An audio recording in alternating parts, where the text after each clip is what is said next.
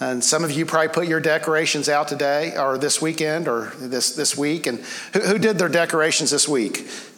Who did them three months ago? Uh, yeah, so some of you really like to do them. And you got those Christmas lights out and began to untangle them and wonder why you put them in uh, the, the, the box as a baboon last week, last year. And uh, you know, it becomes a, almost a lost cause. I, I, I found the easiest thing to do when you have tangled lights is just go buy new lights and throw those old lights away.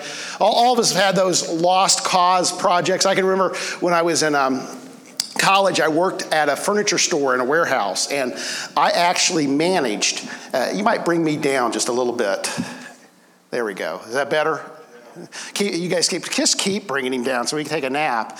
Uh, but I worked in a warehouse, and, and actually in, in college, I worked there for four years. By the end of my time, I was managing this warehouse offsite. You know, it's full of furniture. It was, you know, it was overfull and overfilled, and, and it, it, its floor was real rough. And, and I had worked at a grocery store, and the grocery store had this real smooth, waxed floor, and it was so easy to move stuff on. And so I got the big ideal of getting our warehouse floor to that state. Uh, the, the, the, problem is, I didn't have any of the tools necessary to get that warehouse floor to that state other than a mop and a bucket. And it was a big warehouse, and it just wasn't going to happen. My boss said, Oh, go, go for it. If you can get it like that, great. It'll keep you busy.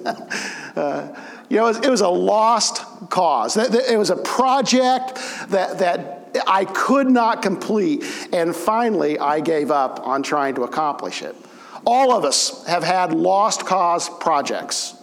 Uh, some of our lost cause projects are called the Browns and the Cincinnati Reds. But all of us have had lost cause projects, things that, that were too big for us to accomplish. And, and, and it's one thing when it's a project in your house, when it's, when it's, when it's refinishing a basement or, or doing something like that, but it's different when it's people or it's relationships or it's a circumstance of life that, that you feel like it is a lost cause.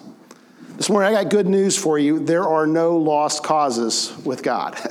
and, that's good news because I got to tell you, uh, without God, I would be a lost cause. But there are no lost causes with God. And so we've been tracking uh, through this series in the flesh. We, we, we began with the ideal that the temple could not express the character of God, but Jesus wrapped in human flesh could. And, and so we've been tracking through this series that very ideal. And we're going to look at another story today found in John 11. It's a familiar story, and it's, it's quite a bit of scriptures that we're going to read, but, but they're worth reading. It's the raising of Lazarus from the dead. John 11, beginning in verse 1. Now, a man named Lazarus was sick. He was from Bethany, the village of Mary and her sister Martha. This Mary, whose brother Lazarus now lay sick, was the same one who poured perfume on the Lord and wiped his feet with her hair. So the sister sent word to Jesus Lord, the one you love is sick. Isn't it amazing how many times in the scripture people are referred to as the one that Jesus loved? When he heard this, Jesus said, This sickness will not end in death. Notice, for God's glory, so that God's Son may be glorified through it. Jesus loved Martha and her sister and Lazarus. Yet when he heard that Lazarus was sick, he stayed where he was two more days. Then he said to his disciples, Let us go back to Judea. But, Rabbi, they said, a short while ago the Jews tried to stone you, and yet you're going back there Jesus answered, Are there not 12 hours of daylight? A man who walks by day will not stumble, for he sees by this world's light. It is when he walks by night that he stumbles, stumbles for he has no light. After he said this, he went on to tell them, Our friend Lazarus has fallen asleep, but I'm going there to wake him up. His disciples replied, Lord, if he sleeps, he will get better.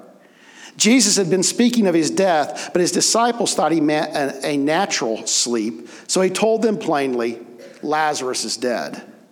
And for your sake, I'm glad I was not there so that you may believe. But let us go to him.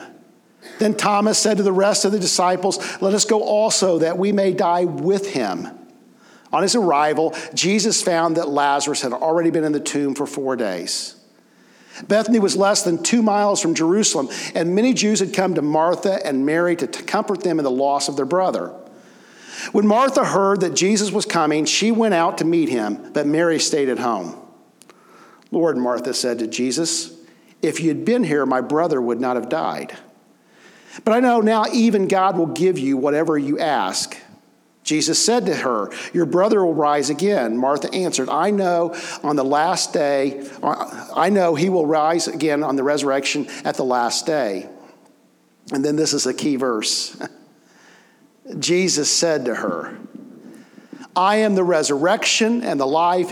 He who believes in me will live even though he dies, and whoever lives and believes in me will never die. Do you believe this? I ask you, church, do you believe this? yes, Lord, she told him. I believe you are the Christ, the Son of God, who was, come, who was to come into the world. And after she had said this, she went back and called her sister Mary aside. The teacher is here, she said, and is asking for you. When Mary heard this, she got up quickly and went to him. But now Jesus had not yet entered the village, but was still at the place where Martha had met him. When the Jews who had been with Mary in the house comforted her, noticed how quickly she got up and went out, they followed her, supposing she, she was going to the tomb to mourn there. Then Mary reached the place where Jesus was and saw him. She fell at his feet and said, Lord, if you had been here, my brother would not have died. When Jesus saw her weeping, and the Jews who had come along with her also weeping, he was deeply moved in spirit and troubled. Where have you laid him? He asked. Come and see, Lord, they replied. And then the shortest verse in the Bible, probably the first verse most of us ever memorized Jesus wept. It's a powerful verse, folks. It's short, but it's significant. Jesus wept. Then the Jews said, See how he loved him.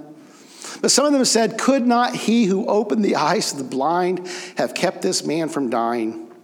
Jesus, once more deeply moved, came to the tomb. It was a cave with a stone laid across the entrance. Take away the stone, he said.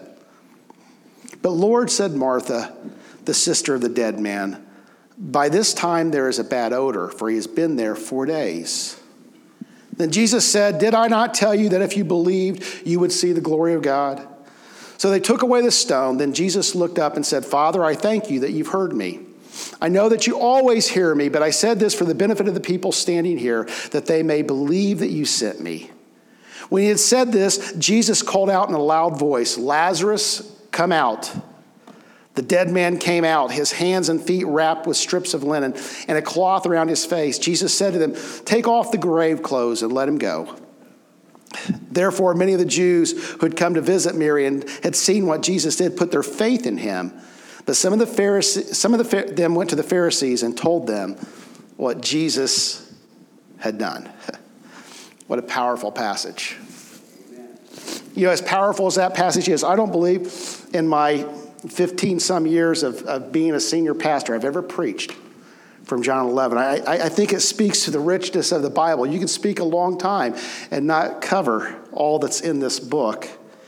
And we've been tracking through all these actions of Jesus, or some of these actions of Jesus, of course, we could, we could preach for years and never completely cover just the life of Jesus. But, but we, we, we talked about the feeding of the 5,000 in the first week, and, and Jesus loved people to the extent that their little concerns became his concern.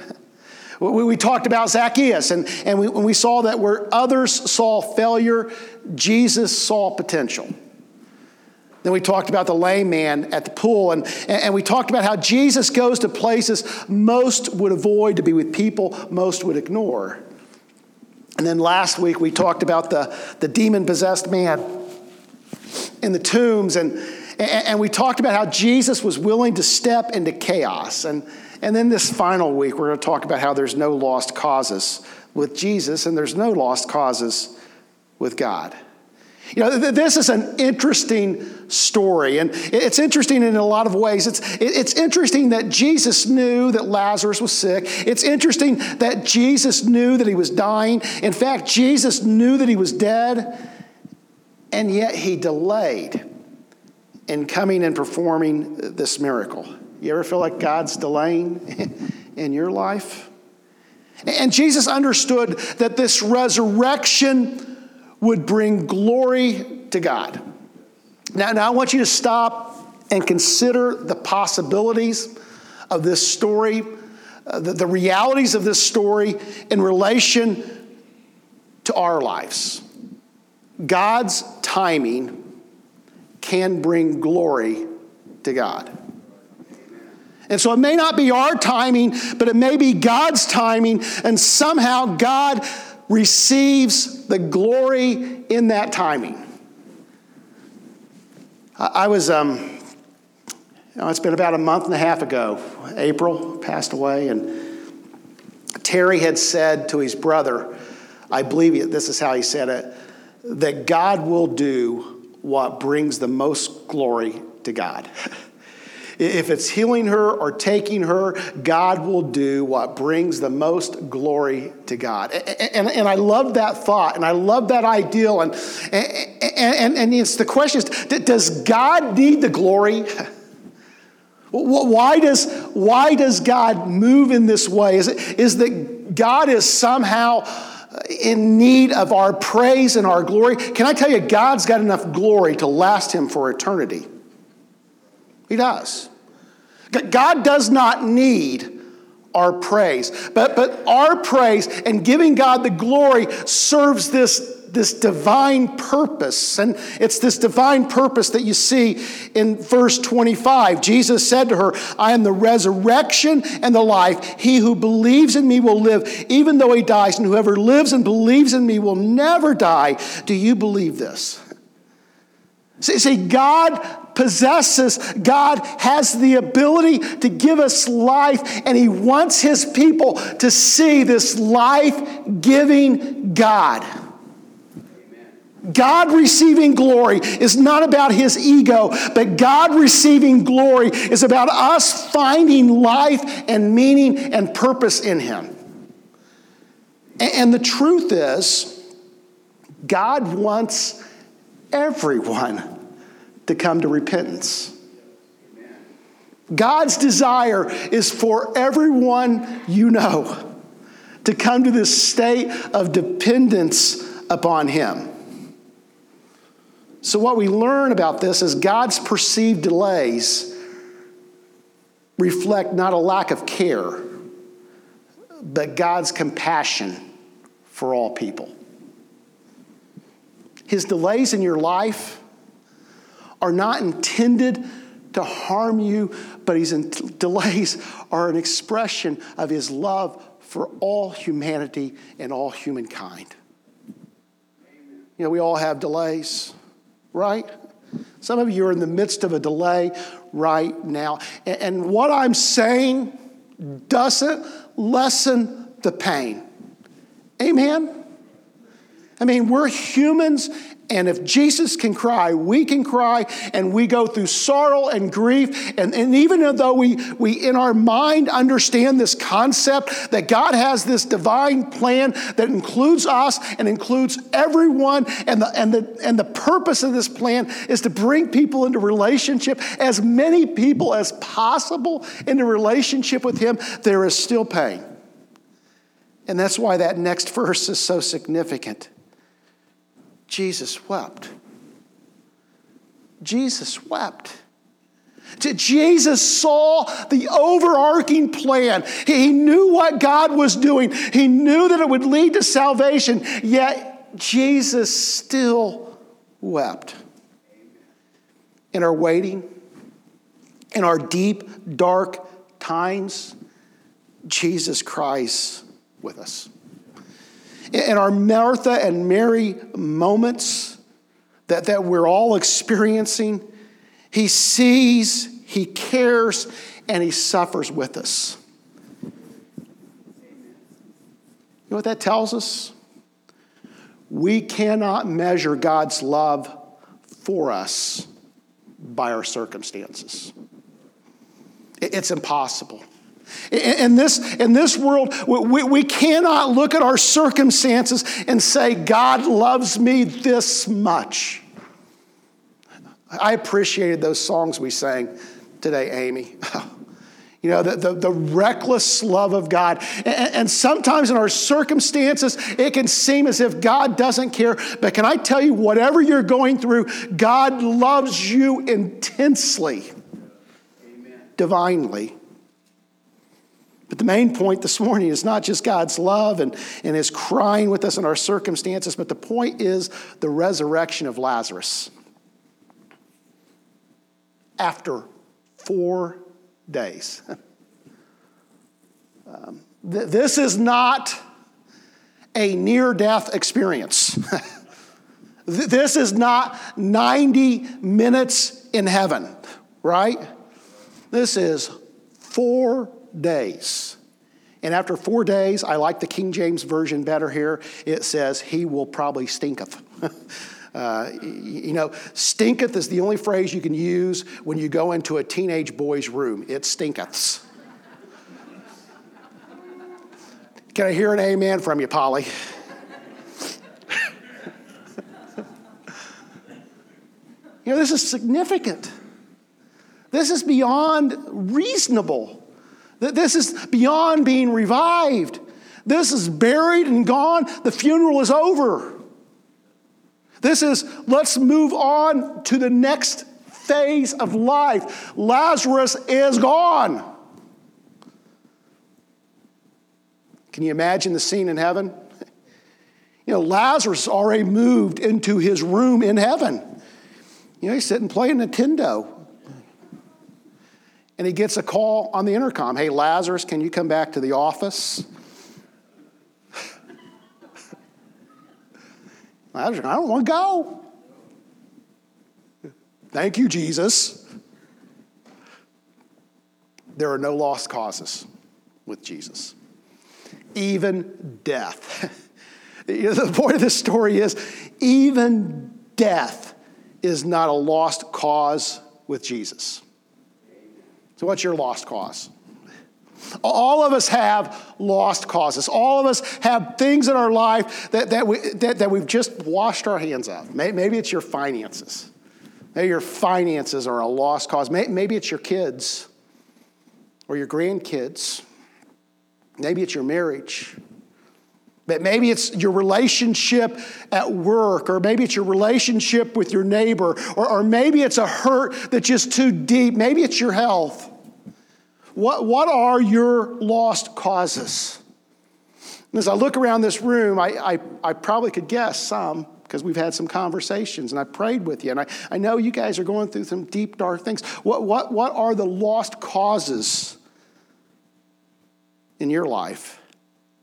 Paul writes in Ephesians 1 18 through 20, I pray also that the eyes of your heart may be enlightened in order that you may know the hope to which he has called you, the riches of his glorious inheritance in the saints, and his incomparable, incomparably great power for us who believe. The power is like the working of his mighty strength, which he exerted in Christ Jesus when he raised him from the dead and seated him at the right hand in the heavenly realms in the old times, we'd go, woo, right? We'd wave a hanky or something. God is at work. And my prayer for you this morning is that your eyes would be open to the hope that you have in Christ Jesus. You know, it's, it's easy to relate with Mary and Martha. And all of us have been there or we're there currently. But God has something more in mind than that Mary and Martha moment that we're living in currently. We may be living in a Martha and Mary moment, but the resurrection of Lazarus reminds us of God's planned end to all of our stories as well. He's got more in store for you, He's got more in store for me. One day, one day God will fully reveal himself, and even our lost causes will be a cause to bring him the glory. Romans 8 28. And we know that in all things, God works for the good of those who love him, who have been called according to his purpose. What's all things mean to you? Just the good things? Just the bad things? All things. Well, whatever you're going through in your life, God will somehow miraculously, only God can do this, but will, He will take these things and He will work them for your good and His glory. Yeah, I don't have all the answers. And all God's people said, Amen. I don't. And I got to tell you, I'm always a little bit worried about people that think they do have all the answers. Uh, but I'm resting in his promises. I'm standing on the promises. And, and, and, and I have hope. I don't just preach this, but I have hope in all circumstances. And I, I have to practice persistence and patience. This week, Dylan and Dana were in Nashville, and, and she had to work. Um, she's on call. She, um, she does coordination for a Christian organization between um, adopting, adopting parents and, and mothers giving up their children for adoption. And, and, and some lady had the poor sense of having a baby on Thanksgiving. and so she had to go to the hospital and follow up, and she had to be on call to take care of all those things. And so Dylan, you know, didn't want to spend his first Thanksgiving away from his spouse or away from family. So we drove down to Nashville and cooked a turkey in a hotel room and you know, and brought that over to their house. Uh, the, the night before we did the escape game. Anybody ever do the escape game? We did the escape game, and we got out. We escaped. I told everybody it was just a matter of time. Once I needed to start going to the restroom, we were going to get out of that room. Uh, you know, it became very desperate, and the clues became a lot easier to solve. But did the escape game, and then we did Thanksgiving, and yesterday we started to come home, and as we were starting to come home, um, I got a call that uh, dad needed to go to the hospital. And, and, and, then, of course, mom needed to go to the hospital. They do everything together. and so they took him to St. Elizabeth's in Cincinnati. And uh, we stopped and saw him. The doctor came and talked to us. Dad's 90. Uh, you know, so any illness is bad for a 90 year old, right? and he has blood clots. And, and then he came out and gave us the big C word, uh, the big cancer word for dad. And, uh, you know, we could have dropped through the floor. It was unexpected. And to be honest, we don't know the extent um, or, you know, anything at this point, but I got to tell you, the doctor wasn't overly positive. A very nice doctor, very compassionate. Um, but can I tell you, death is not the final answer. This is not a lost cause. And I stand firm in Jesus Christ. Jesus has shown us the way through. And folks, we're going to make it through. and at some point, my dad's going to go and be with God. And, and, and I don't want that to happen. None of us want that to happen. But I can tell you when that happens, I'm okay with it because I have, I have staked my life, I have staked every part of my being on the resurrection of Jesus Christ and what it means for you and for me.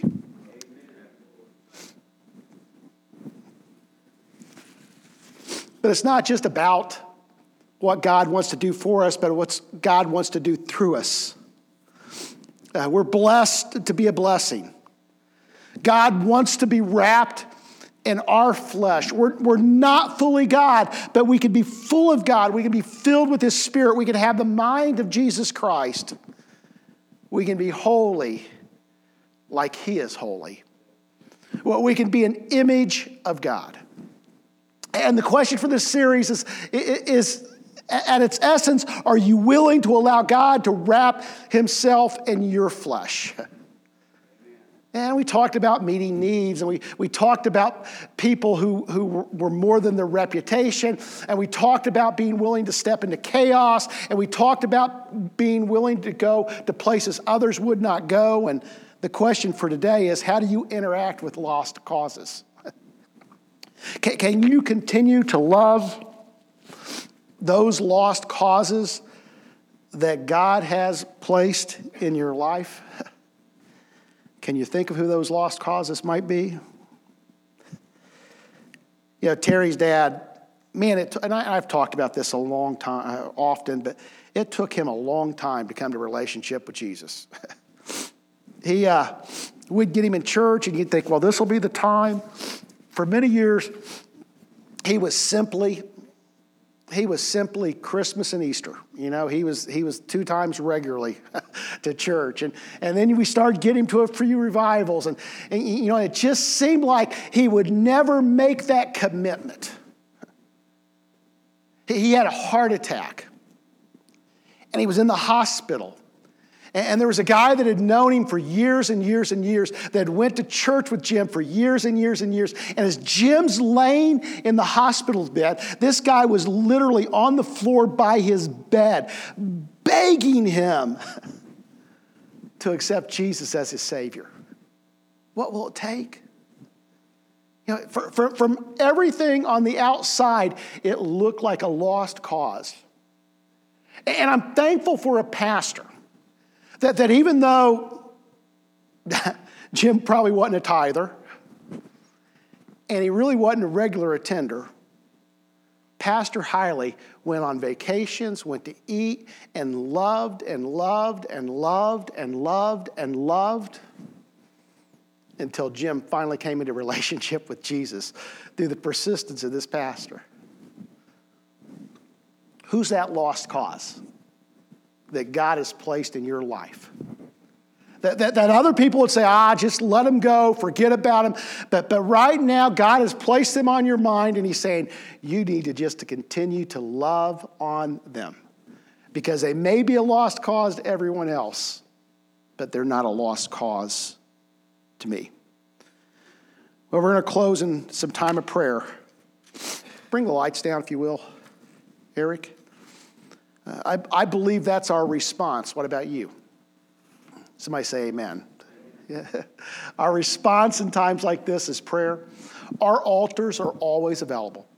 Maybe there's a circumstance you're going through. Maybe you're in a Martha and Mary moment and you just need to meet with God. Our altars are always available. Our, our, altars, you know, there's nothing supernatural about these pieces of wood, but, but there is something special that happens when we, by faith, step out and come forward. I, I believe that. That by faith, by, by doing things physically, oftentimes we demonstrate to God our willingness to hear from Him.